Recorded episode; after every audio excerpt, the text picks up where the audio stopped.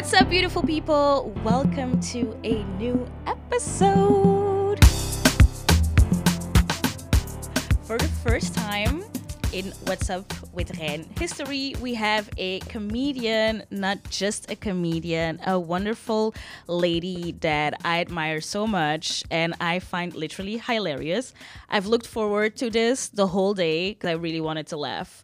We got Serine Ayari in the studio. Thank you so much for coming, Serine. Thank you for having me. I looked forward for this moment as well. I was just happy to hang out with you. It's been such a long time. Yeah, with the hibernation and everything. Exactly. Yeah, you people just hide in the winter. I just hide. I can't. Belgium, only, I can't. The only moment where I see you posting stuff is when you're like somewhere in Africa enjoying the sun. I'm like, yeah. Oh, okay. She's there, living her best life. So, Serine, I already told the audience that you are a comedian. Mm-hmm. But who are you in general? Uh, I'm a thirty-one-year-old. um, You're not obliged to start with your age. I don't know what else to say. I mean, I'm a stand-up comedian. I act as well. I do. I do a lot of acting. Oh, yeah. Lately, I've been. Uh, I've been. I've been shooting a lot of stuff. Mm. Nice, interesting stuff that is going to come out after the summer.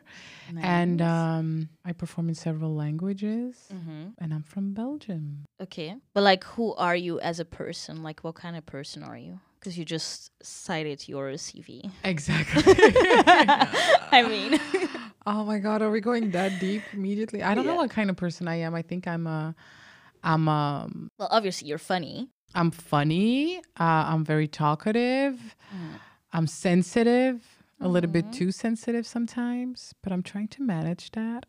And yeah, I think I'm very generous. That's nice. Yeah, I think this with is like one your of feelings or your money. Yeah, with everything, with everything. And I really realized that this is one of the main reasons why I'm doing the job that I'm doing is just because I love to give people happiness and make them laugh. And, and it's part of one of my traits that I'm, I'm very generous. And, and I needed to do a job where I could just give. Yeah. Without seeing blood, because my sister is very generous too, but she works in the medical field and I could not have the job that she does. And yeah, I, I'm also very much of a performer. I like to perform. Mm. You like being in the spotlight and... I do. It's okay. You don't have to like yeah. be condescending about it. People are always like, oh my God, you feel yourself too much. Yeah. Uh, honestly, maybe you should yeah. too. Some people are like that. Some people are not. And mm-hmm. I, I guess I just like to be heard. Mm-hmm. And seen. And seen. So your name, your full name is Serine Ayari. Exactly. Which is very beautiful. I really like it. Thank you. What does it mean? Okay, so my name, if you Google it, it's like an acid. Yeah, an amino acid. Like it was a very popular name at that time. Mm-hmm. So that's why my parents named me that. But I think it's also flower and there's like a lot of meanings to my name. But the way my dad decided to like write it, it's an acid. Okay. So it's not like a famous actress or something that was nope. upcoming in that. Okay. And what does Ayari mean? Uh, Ayari is actually, I think it's not really our last name, but it's the name of the tribe we come from. Okay. And the area we come from. Which is? Uh, Ayar. And the people, uh, it's, uh, yeah, Ouled Ayar. And it's, so where my, my grandfather, I mean, where my dad's family is from, is an area in Tunisia where everybody just received the name because they were from there. Mm. Uh, but I think originally our real last name is Labreg because then the rule changed in Tunisia. So I have an uncle who has the exact same parents as my dad. But like the younger kids of my dad's family have another name. last name. Oh, they are okay. Labreg. But yeah, we still got the name of the tribe instead of the original last name or something like that. And so, as you mentioned, your family's from Tunisia. Yep. You are born here? Yeah, I was born here. Okay. Uh, my father was an athlete. He was a handball player. Okay. So he played a little bit around and then he got a contract here in Belgium. He was like, okay, sure, handball. I'll do it. Yeah. Is that volleyball? No, it's like football, but with the hand. Yeah, eh? You should Google it. It's pretty hot. Looks like, like some handball players are cute. Okay. Um, oh, is that with the with the basket? No. What's that? That's basketball. No. No, I don't mean that basket. You know, the basket on the corner, yeah, not yeah, in the middle. Yeah. No, it's no, it's really like foosball, like mini football. Yeah. But you just play with the hands. Like so you, you just, just throw, throw the it. ball. Okay. Yeah. And uh, it's like with a ball that is a little bit sticky. And yeah, so my dad played that for a couple of, I mean, for his entire life, basically. And then he got a contract here. Mm-hmm. But every summer he would go back to Tunisia, and that's how he met my mom, and they fell in love, and then they got married, and then she came here.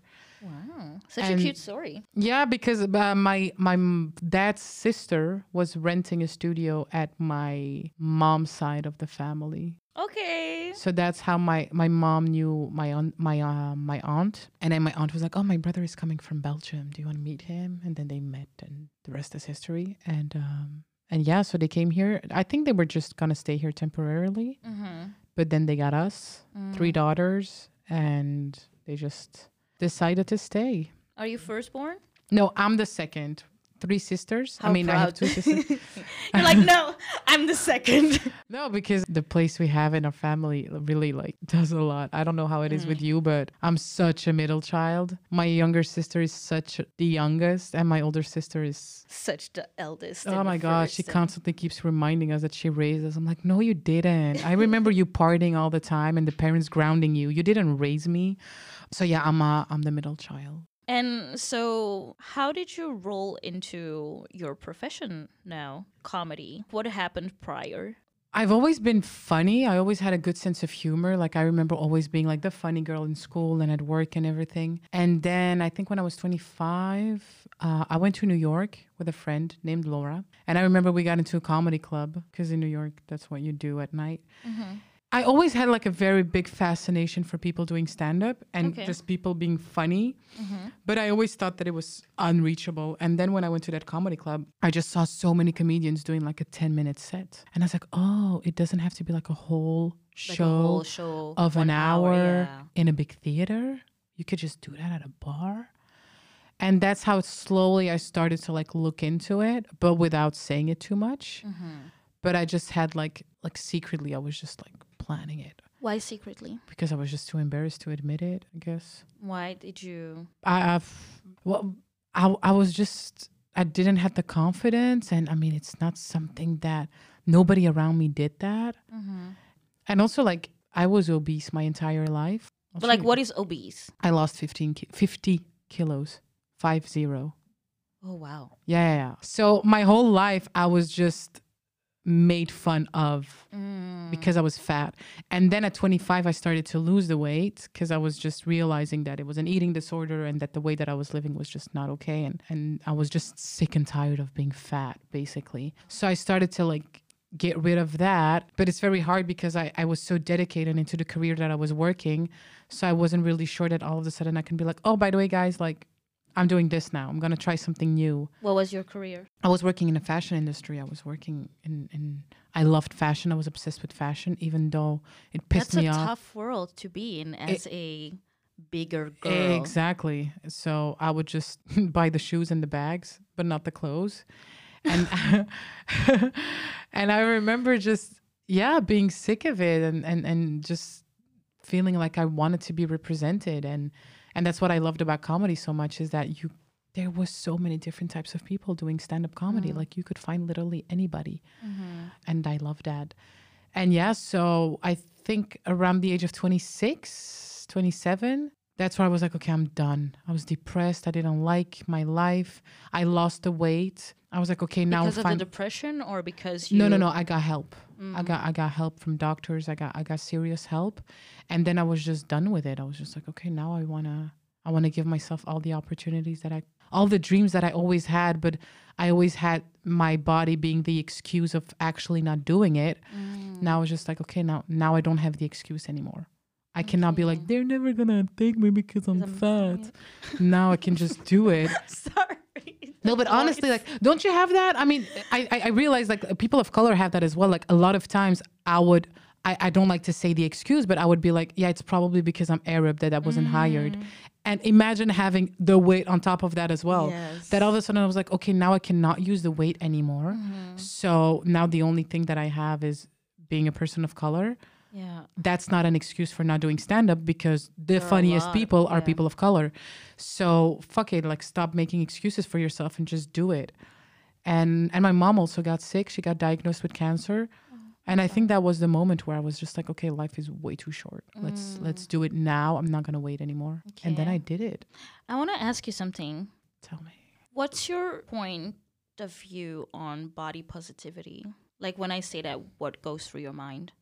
Um, there's a uh, f- yeah, there's a lot of things that that I think are very important and that are not acceptable anymore in mm-hmm. our day and age. It's stupid, but like I live half of the time in in in France, in mm-hmm. Paris, and a lot of stores that we have here that go until size forty-four, forty-six. In Paris, they only go till forty-two. Mm-hmm. Like Monki, like H and M, like Zara, they don't do forty-four. And I'm and it's forty. The same. It's not like in Spain that they no. have like different sizing. No. no, okay. We have the same sizes, so they just don't do it. And then you ask them and they're like, oh yeah, for a forty-four, you got to look online. That it's like, why do I have to hide the fact that I'm a forty-four? I'm a fucking healthy woman. Mm-hmm. I'm just a forty-four. Mm-hmm. Things like that. Or they have things in France, for instance, that they don't do anymore in Belgium, but or some in some stores they still do it, where they would make the bigger size all the way in the back. That, it, that it's like, why do I have to... Walk, reach yeah. so far to get my size, things like that. And you're just like, come on, you guys, like just mix them up. Mm-hmm. Like if you go to Zara here, like on the rack, there would be like a thirty-two, and next to the thirty-two, till there would be a forty, and then a f- they would just mix them up. No, there's but isn't some kind that just logic? Because yeah, but as a bigger person, you're like, why do I? Why am I always the one who has to reach all the way in the back? Because sometimes it's like all the way, you know, like when the racks are just in the wall. Yeah. And not next to next to each other, I don't care. But in the wall, it's like, why why do I have to yeah. be the one? Think, little things like that that you're just like, okay, in Belgium, they don't do that anymore. In Holland, they don't do that anymore. You go to C O S, you go to H and M, they don't do that. Mm-hmm. But in France, they still do it. So on things like that, I am an advocate for. Mm-hmm. But on certain things, I'm like, no, guys, we have to stay healthy. And mm-hmm. please don't undermine the fact that obesity is, an, is a disorder. Mm-hmm. It's a chronic disorder. Mm-hmm. It's not, because for a very long time, I just thought that I just liked chocolate. I just thought that it was genetics. No, I had an addiction. Mm. And I still struggle with that addiction every day. And the worst part is about this addiction is that it's, um, I have to eat in order to live. Compared to yeah. drugs or alcohol, you don't have to consume mm-hmm. it every day to live. I have to eat. Otherwise, I, I, I mean, you have to eat. But when you struggle with food addiction, sometimes eating can really be very tough. So I'm all about body positivity, but I really think that it's also important to make people aware that some bodies are unhealthy. Mm-hmm. You don't have to be phobic about it. You don't have to be scared about these people. You don't have to shun them. Mm-hmm. But you have to realize that that there's a disease going on. Yeah. And I just feel in general, like exercise or healthy living is not really promoted as much as unhealthy stuff, like absolutely. On a daily. Absolutely. And even like the price of food. Yeah. Like sometimes when I see what I pay for a healthy meal or what I pay for an unhealthy meal, it's like, okay, great. Yeah. I can go to McDonald's right now and get nine chicken nuggets for two euro eighty. Exactly. But I can't get a meal. Like I will be full for like an hour. But I can get something healthy for two eighty. Exactly. Or just green salad. Absolutely. And and they don't teach us enough things about how to actually eat properly, mm-hmm. you know? Create a healthy meal. Don't have sugary things for breakfast. Mm. Like when I see... Nutella. Im- oh my God, it's so good though. But yeah, but when you think about it, it's like, wh- why would you guys give me this in the morning and tell me that this is what I have to have for breakfast? But it's promoted that way. Exactly. Where do you, if you look at the Nutella bottle, mm. it's literally like the breakfast. Exactly. With your orange juice, with your milk, mm-hmm, and mm-hmm. then you have Nutella, and you are ready to kick the day. No, you're exactly. not. You just had a bunch of sugar in you. Exactly. And so because of your weight, do you think that that's why you... hit yourself in like being the funny girl and like making jokes before that people made jokes of you?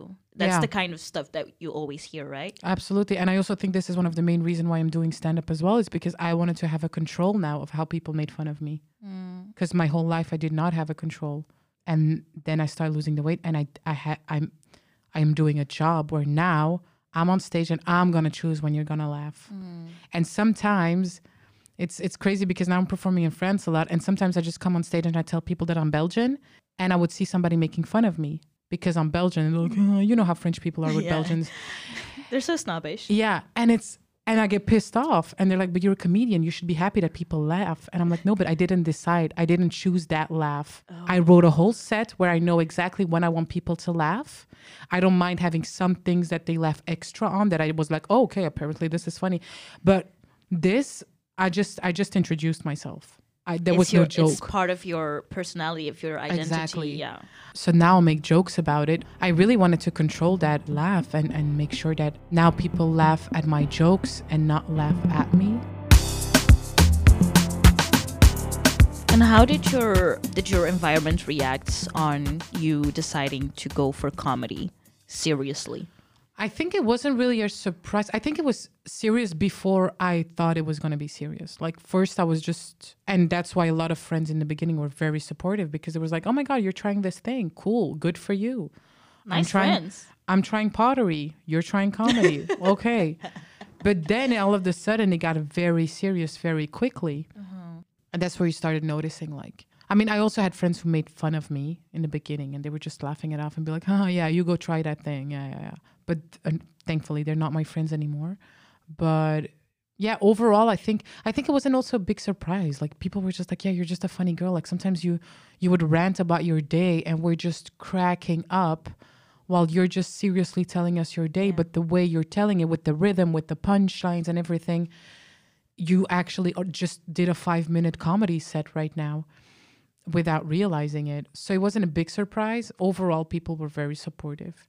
I mean, obviously, some people were just like, yeah, whatever. Or once I started to actually make money and, and, and do it as a full-time job, then all of a sudden they were like, hey, remember? Uh, oh, my God. Congratulations. But that's normal. Like that. Yeah, that's normal. And um, like, how do you feel about you being in that position of starting comedy and where you're at right now? Because as you said, you have a residency in Paris, mm-hmm. which is, I think, a big thing. It's huge. It's huge, huh? Yeah. Okay. Because I don't want to undermine, but I don't know the scene, so I don't know. Like. Yeah, yeah, yeah. No, it's it's pretty. I mean, for me, it's huge. Everything, honestly, after the, my third month trying comedy, everything what happened after is huge. Everything that has been happening in my life right now is just crazy. Mm-hmm. To say that I, I can live from it, to say that I just bought an apartment, making jokes, things like that. It it's, it's insane. When it's you insane. Put it like that, it's yeah, really insane. It's insane. I have a freaking sponsorships right now. I have wow. brands sending me stuff that I'm like, are you sure you want to send me that? Like, because I'm going to make fun of it. Yeah, things, crazy things like...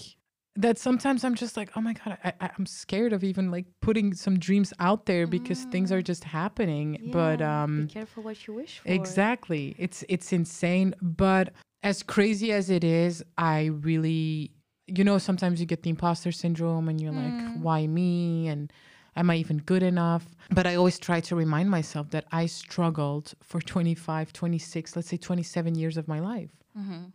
I you was deserve just, this now. I deserve this now. I deserve to, to, to have the life that I have because I also invested my first year of comedy. I was not making a lot of money. Mm. My first three years of comedy, COVID happened. Oh, all of that. Yeah. I remember the first year I started comedy, I stopped working and I put seven thousand euros in my career.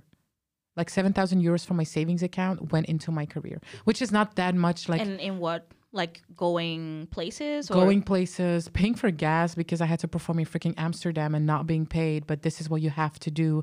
Going all the way to Paris, doing like five comedy clubs in one night and then going back home, sleeping on somebody's couch mm-hmm. just to get your name out there. It just costs money. I went to New York to perform there as well. I wasn't paid for that. But I needed to get my name out there because performing in New York makes me look serious in Belgium and mm. people being like, oh, you, you performed in New York? Yeah. Now you can play my shitty ass comedy club with racist people all the time. Now you're allowed to come in. That's like, okay, thank you. You know, you have to make certain investments. And I remember the first year I took seven thousand euros in total out of my savings account mm. to put into my career. Oh, so now I'm like... Now. Look at me now. And what is the comedy world like? Because, you know, it's also showbiz. Mm-hmm. And we hear a lot of negativity about showbiz. You talked about the imposter syndrome. Are people mean? Are they like funny mean? I hate funny mean people. It's like, yeah. ha-ha, but no, ha-ha. Yeah, me too. Ugh, I hate them as well. No, I think um, I love it. I love it, but it's definitely not the healthiest industry. But then again, th- what do you mean? Yeah, there's not a lot of spots, but there's a lot of people trying it. And then sometimes there's people making it and doing certain things that you're like, oh, I really wanted that gig. I really wanted to be on that show. Why was it her and not me? Or why was it him and not me? Things like that. Is it nepotism or whatever friends? Yeah, there's a lot of, yeah, there's a lot of that as well, obviously. But thankfully, I had a good training working in the fashion industry. Mm. The only thing that I was not ready for, um, that fashion industry did not prepare me for, is the sexism. Mm. That was something that, oh, wow, that I was, because before that, I was working in the fashion industry. I was working primarily with women and gay guys. Mm-hmm. That was, that were my colleagues. Yeah. And then I come into the comedy scene, and then you realize what it is to work with a lot of men, mm. and to just be a woman, and to have men telling you like, oh yeah, we just needed a woman on that lineup, so we contacted you. Okay, but I'm funny. Yeah, yeah, yeah, I'm sure you're funny, but we just need a woman. And you're like, okay, well, I'm going to make sure that I'm going to be the funniest, not woman, comedian, general, Amen. Male, female, things like that. Also, um, yeah, you start realizing like, oh, okay, so I guess you're the kind of person that has a lot of impact in the industry, but also I need to sleep with you in order to get there. No, thank you. I had really bad experiences in the beginning. I mean, I still have some comments now, but in the beginning, I remember I was performing in Amsterdam in a comedy club, and it was snowing. Mm. And I had to drive back home because the day after I had like stuff to do in Belgium. So I do my gig, and it wasn't that good. I'm not going to lie. I wasn't that great. And after that, I say goodbye to all the comedians. And then one of the comedians is like, you're not going to drive home. It's snowing. I'm like, no, it's okay. I got a good car. I'm just going to go home. And he's like, no, stay at my house. And I was like, oh, no, I prefer not to. And he was a little bit creepy and texting me a lot before. Like, I'm so excited to finally meet you. You're so beautiful. Things like that. So I was like, no, thank you. You were like, I'd rather risk my life than stay with you. Exactly. And then basically he's like, and I'm like, oh, but I'll see you maybe in a couple of weeks. I'll come back. And he was like, well, if you don't sleep with me tonight, I'm going to make sure that you'll never come back. And I was just like, Franche, did he really just say that? I was so shocked. And I remember the week after, I contacted the person that organized the gig to tell them like, oh, thank you for having me. If you want, next month I'm available. And they're like, oh, thank you very much, but we don't think you're a great fit. And I remember just being like, oh my God, is it because I didn't sleep with that guy? Because the guy who hired me, I mean, who asked me to come, wasn't there that night. So he told me, I talked to the other comedians that were there and they don't think you're right fit. So we're not going to contact you back. And I was like, okay, he probably talked yeah. to the guy that asked me to sleep with him. Things like that. How does that make you feel? It just was a big slap in the face because I've been hearing a lot about these things mm-hmm. online. We always on T V. Hear these things. I hear these things and I'm just, but I, I was unaware because I was working in the fashion industry where obviously the big bosses were all white male because mm-hmm. I was working in luxury. So the big, but you never see them. I mean, I never saw Bernard Arnault and I was working for Louis Vuitton. Mm-hmm. Never see the guy. I just see my colleagues and they're all gay or female. So we're cool. Yeah. And then all of a sudden you work in comedy and you're like, oh, okay. So men, power, me being a female. Okay, this is all right. There's even this guy in Paris that wanted to date me and I kept telling him no, but he kept putting me on really interesting gigs. And then one day I was like, dude, it's really never going to work out. I'm really not into you. And we were supposed to have this amazing gig abroad together. Yeah. And then two weeks prior, he canceled. He's like, oh no, I decided to go with another comedian. You're not coming with me. I really hope they burn in hell, those kind of people. I'm just making sure that I keep working and keep hustling and keep doing what I have to do so that I don't ever gonna have to need them to get to yeah, places. Exactly. But it's hard to realize that you need men to get places in this in an industry. I never had that. I never needed to be nice to men in order. I just had to do my job. What a luxury. And yeah, and now I do comedy and I'm like, oh, I have to be nice with him. Shit, I don't like mm. him. But you have to. You have to laugh at his stupid jokes and shit like that because yeah. like, he booked you. Uh, thank you. Mm-hmm. And what is the big difference between doing comedy here in Belgium and outside of Belgium or outside of Europe? I think it's just how the industry, like how far the industry is. And I think it's a cultural thing as well. Mm. When I go to Paris, I mean, it's also like people live in small apartments, so they want to go out, they want to go like to theaters, they're not going to invite all their friends home yeah, to like have drinks at home or have a dinner party like we can do here. Yeah. They're like, no, let's go out and go see a comedy gig somewhere. So culturally, you have places where people are much used to actually going to see comedy. And then you're like, okay, well, there's obviously more opportunities in some places. Mm-hmm. But that doesn't change the mentality, though. It's not because there's more work in France that the mentality is necessarily better. That's something that I'm realizing now. Like, the woke culture is much bigger here in Belgium. There's a lot of comedians that are doing jokes in Paris that I'm like, you're not going to Belgium, right? Because...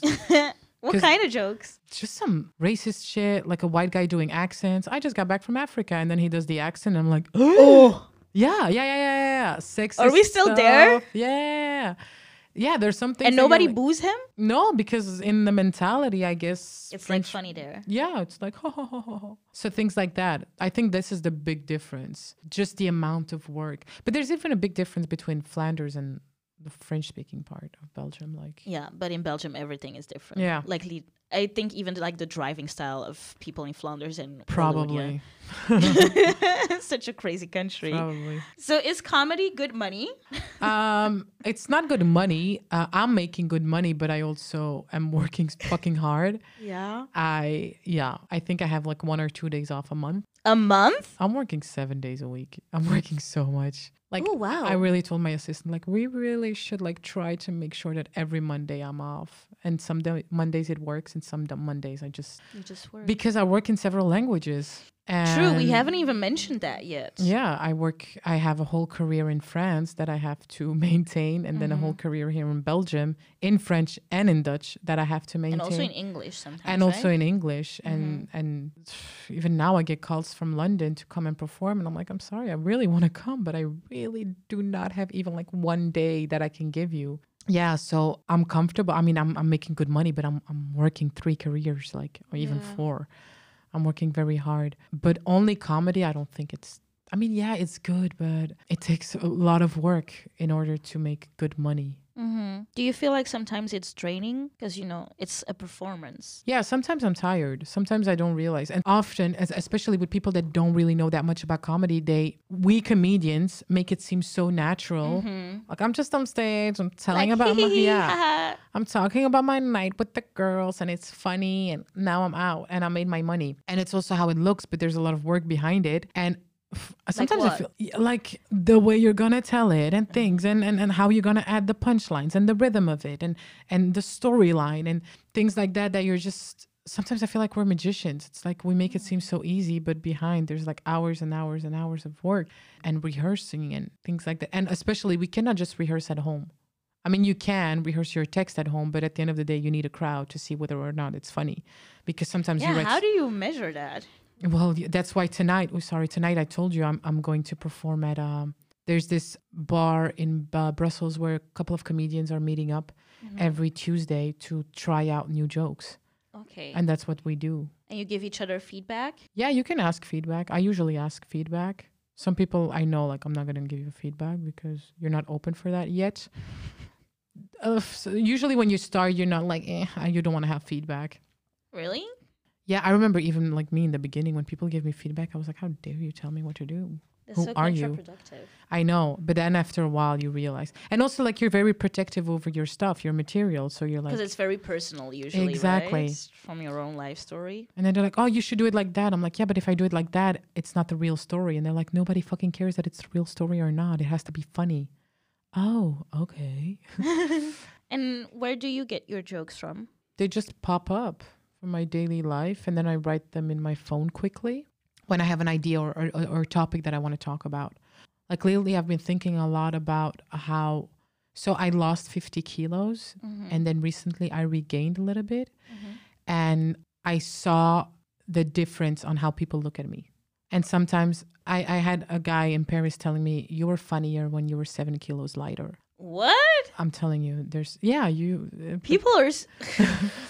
So now I'm thinking a lot about the way people look at you. And I think it's a very important and very interesting subject. Mm. So every time I have something that pops in my head when I'm driving, when I'm doing the dishes, when I write it quickly down in my phone. And then one day I'm going to sit down, take everything that I have about this specific subject together. Yeah. And then try to write a set, go and perform it at like a little bar.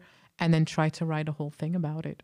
I've seen you perform, obviously. I remember that. Yeah, I've seen you twice now, I think. Yeah, and I remember you telling me that you were coming. I was like, she's not going to come all the way to Uccle, and there you were. Yeah, it was my ex who dropped me off at the time. Really? So it was nice, yeah. But yeah. Um, and I remember that you talk, well, in your jokes, eh? Also when I see you online, there are a lot of jokes that speak on, you know, femininity, sexuality, being quote-unquote promiscuous. Why does that topic I come think I out never, of? Yeah, I think I never really realized how it comes off. How it comes off. Maybe it's also because I'm so... Um, I grew up and I watched so much American, so much female comedians, and especially yeah. American female comedians, that for me was just subjects that I'm like, everybody talks about it, right? Mm. And then you start performing and you compare yourself to other women and you're like, oh, nobody talks about this? But I mean, that's a big part of our lives. Like, yes.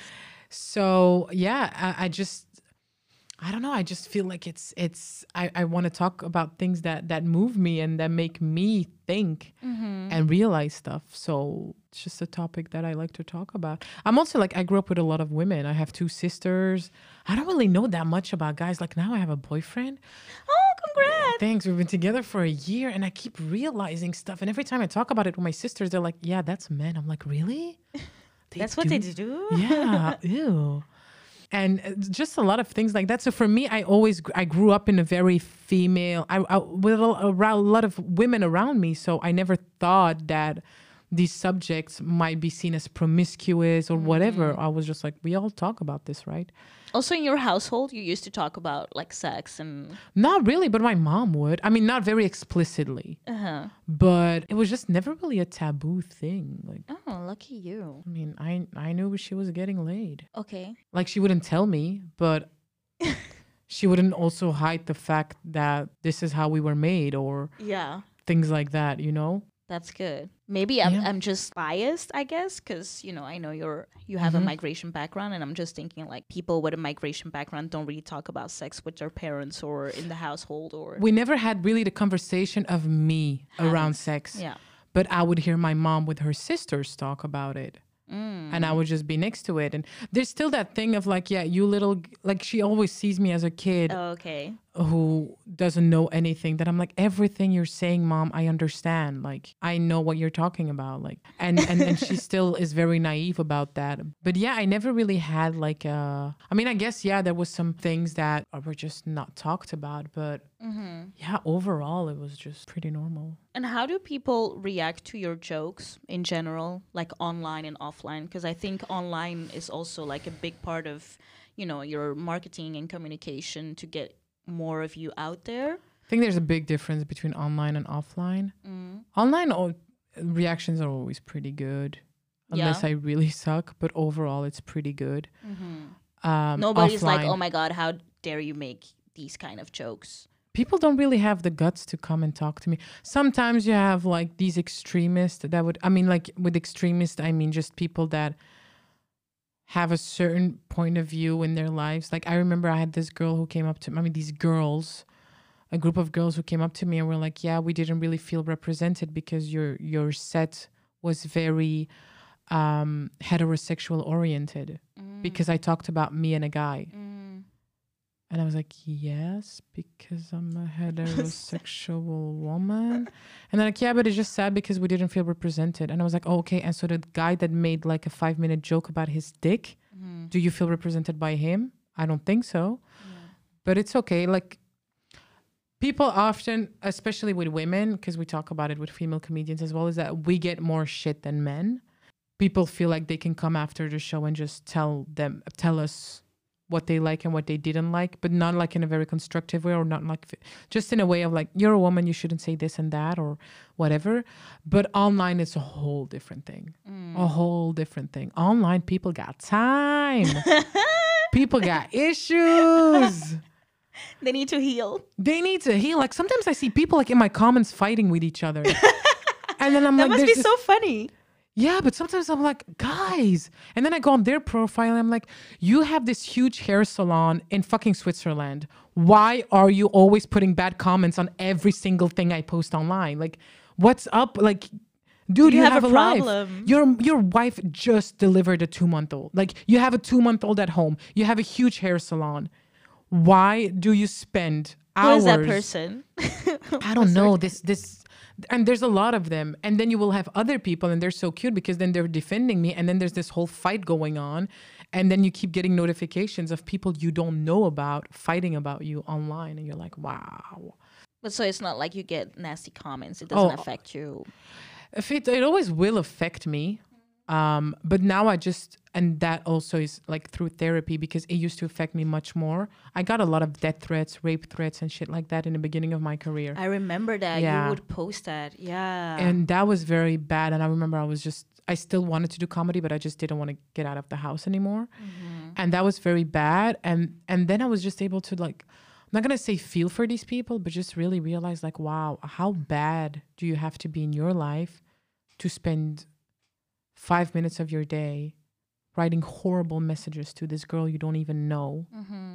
Like, wow. Like, there's people that I really don't like online, like public figures, like Kardashians and shit like that. I'm mm-hmm. never going to spend time like commenting or even following telling them. Yeah. The Kardashians, how destructive they have been for my upbringing and things. I, uh, I don't do that. Like, you don't Something. do that. Yeah. Okay. How have they been destructive for your upbringing? No, I just think that there's a long time. There was a, a long time in my life where throughout my twenties where they were just inevitable. There's so many. What are they, like five sisters? And they were just constantly showing me how to be, how to look, how to talk, what to eat, all these things. But it's something about these, you know, Kardashian era, influencer era. I'm just like, at the end of the day, it's all about the choices that you make. We all choose to consume Absolutely. everything. But we in my early twenties? Yeah, but still, it's a choice that you make. Why do we go out and buy iPhones for one thousand four hundred euros? It's a f choice that we make. It's not that people come to our house and say, oh, you need to buy this phone Absolutely. or you're gonna die.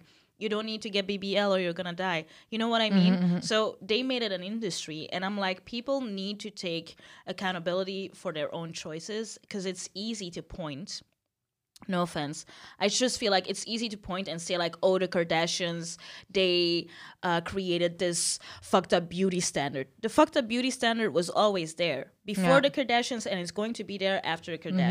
Mm-hmm. It's really about how do you position yourself in yourself, like in your own being. Who are you? Do you know that? Where do you want to go? Do you know that? And then you just stop looking left, right, and on your screen. And I know it's it's easy to say, but it's really a realization that I made, because I was like, why is everyone always bashing on him?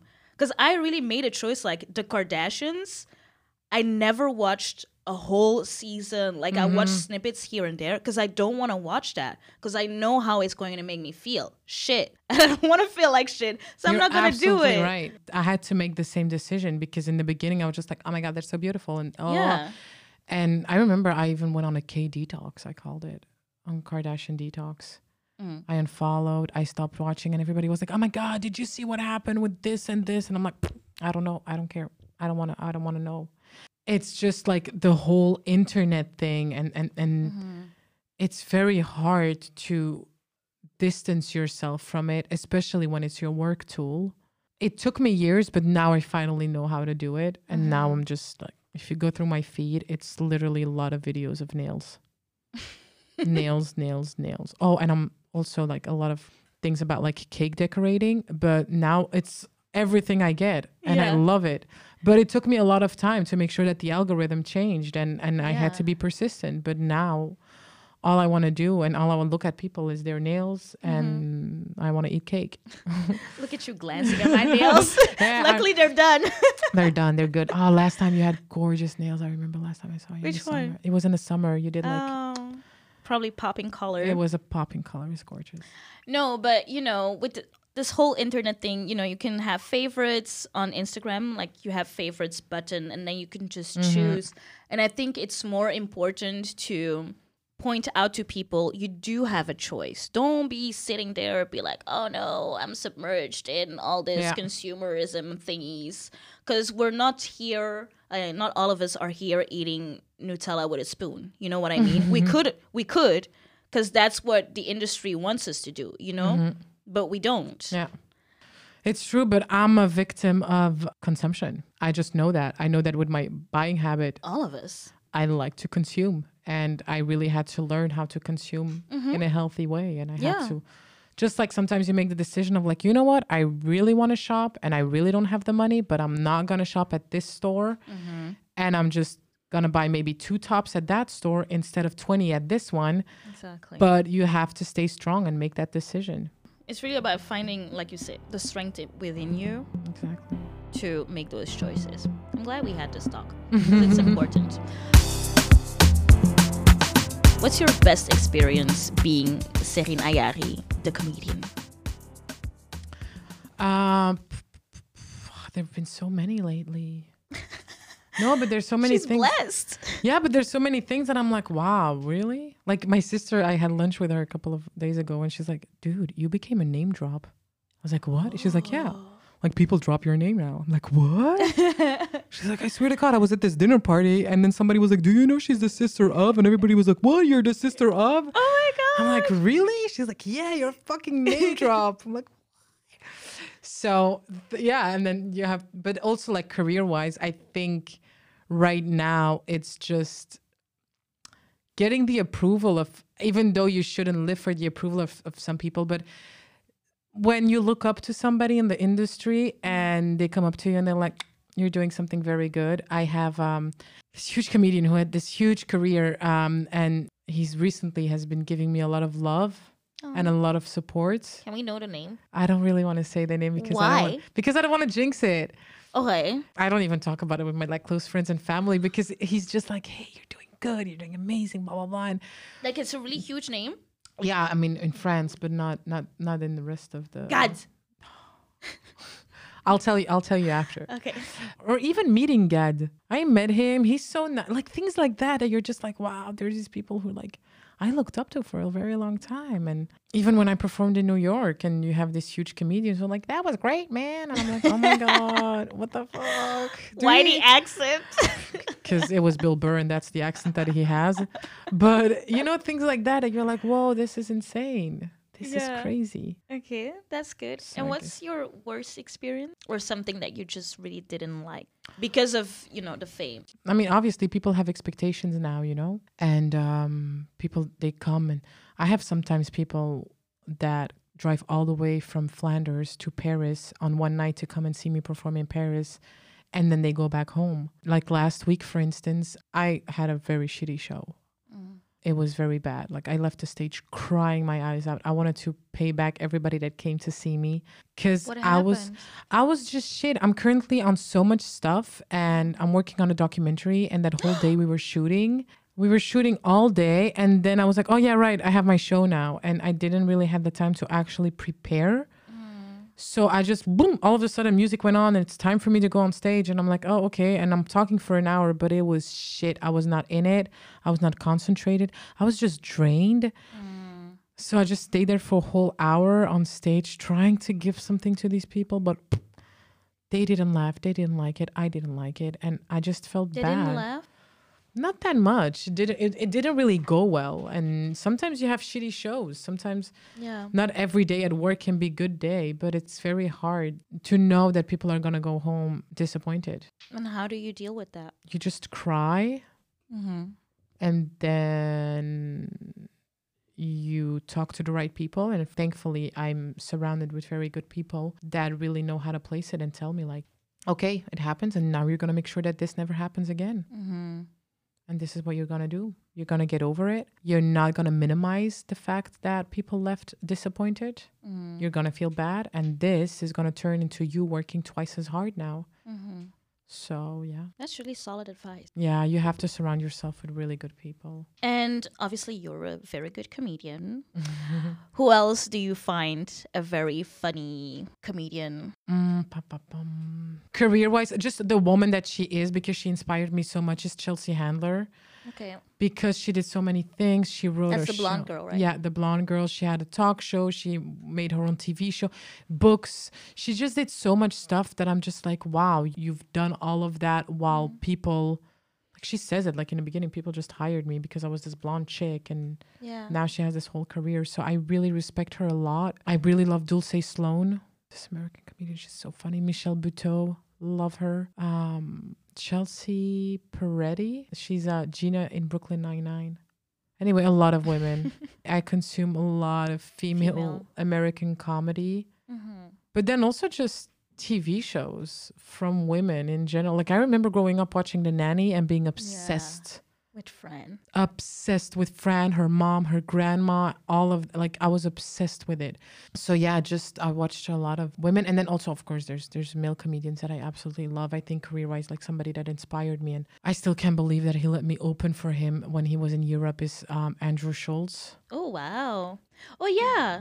Didn't you see him in New York when you started? No. He was one of the comedians that I Exa- saw in a comedy yeah. club, and then he let me open for him when he was in Europe, and... Yeah. Such an inspirational guy, because I remembered following his career when he only had like seven thousand followers on social media. Wow. And now he's at a Which million. Which is also huge. We shouldn't minimize uh, that. Uh, of course. If you have seven thousand people in front of you, that's huge. It's huge, but now he has a million. Yeah. I'm, I see him like driving private jets and shit like that. Woo! And I'm like, oh my God. Girl, that's waiting for you. You made it, bro.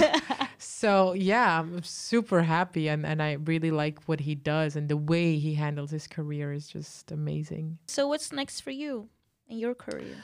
Well, next for me is, I hope, being able to take some a week, maybe two weeks off in June. Um, I think this is like one of the biggest things that I hope I will be able to do. And uh, yeah, after that, I'm going to do a lot of renovations in my apartment. Mm-hmm. And also I have uh, a T V show that is going to be on V T M, on streams, and on Amazon. Oh, my God. Yeah. That is coming out September or October. Flemish and what T V is show. It fiction? Yeah, it's called Exa. It's uh, a T V show where um, about a couple that is on the point of getting married, and then the woman is like, "Hmm, you got a lot of exes. What about them?" Every episode is about one of his exes, and then at the end, are um, you the lead role? Yeah. Oh my God, girl, you're just dropping it casually. I was like, is she going to tell me that she's one of the exes? No, no, what? no, no, no. I'm the lead role. Do you know? I'm yeah. I'm. Uh, so you're getting married to the guy in the series? Yeah, Bert Hollanders. Um, Which Flemish, one is that again? He's a Flemish actor. Uh, he played yeah. it. yeah. Um, but there's a lot of like f- big female actresses in it. There's Ella Junor in it. Uh, Charlotte Timmers. I really don't watch Flemish T V. Yeah, I know I, you don't. I know you don't. But it's it's really going to be fun. Like, we spent three or four months shooting it last year. Wow. It's crazy that it's going to come out soon. Where was it shot? A little bit everywhere around Flanders. Okay. Yeah. Then um, there's another T V stuff that is going to come out. I'm writing also a lot, like co-writing on T V shows and shit like that. Look at you. Yeah, I'm working a lot. Oh my God. So you're a screenwriter, you're an actress, actress, comedian, obviously. I'm working on a documentary as well that's going to come out next winter, I think. What kind of documentary? I don't know how much I can say about it, but it's a documentary about how culture um, and humor is linked. Mm, and that's going to be nice. for um, for Variety. Okay. Uh, we're starting right now shooting it. And then, and it's uh, only you or also other comedians? No, it's me going to different places around the world. And what? Oh my God! That's that's huge. Yeah, I'm telling you, like, I don't, I, I'm just living day by day. But sometimes, I like, for instance, my my best friend, he went to the movies last week, and he was like, dude, like, I'm watching a movie because everybody's like, oh, this movie got Oscar nominated. And then I see a fucking fat ass face on the screen. I'm like, oh, yeah, right. He's like, why didn't you tell me? I was Which like, movie? Close. Oh, you you're in there? Yeah. Oh, I now I'm gonna watch it. I wasn't going to watch it, but now I want to watch it. I have a small part in the movie, but I'm super proud of the movie. It, it's doing so well. Yeah. But sometimes, like, you do things and it only comes out like a year after, and then you have to tell your friends, like, remember that day I didn't come to your birthday? That, that was, was the reason why. So yeah, no, a lot of uh, a lot of nice things. Like I think uh, I think I'm not done yet. No, you're going places, girl. Yeah. I'm so happy for you. I'm proud of you. Thank you. Yeah, I love to see like how it's going crescendo. Thank you. I love Thank that you. for you. Very happy. Mm.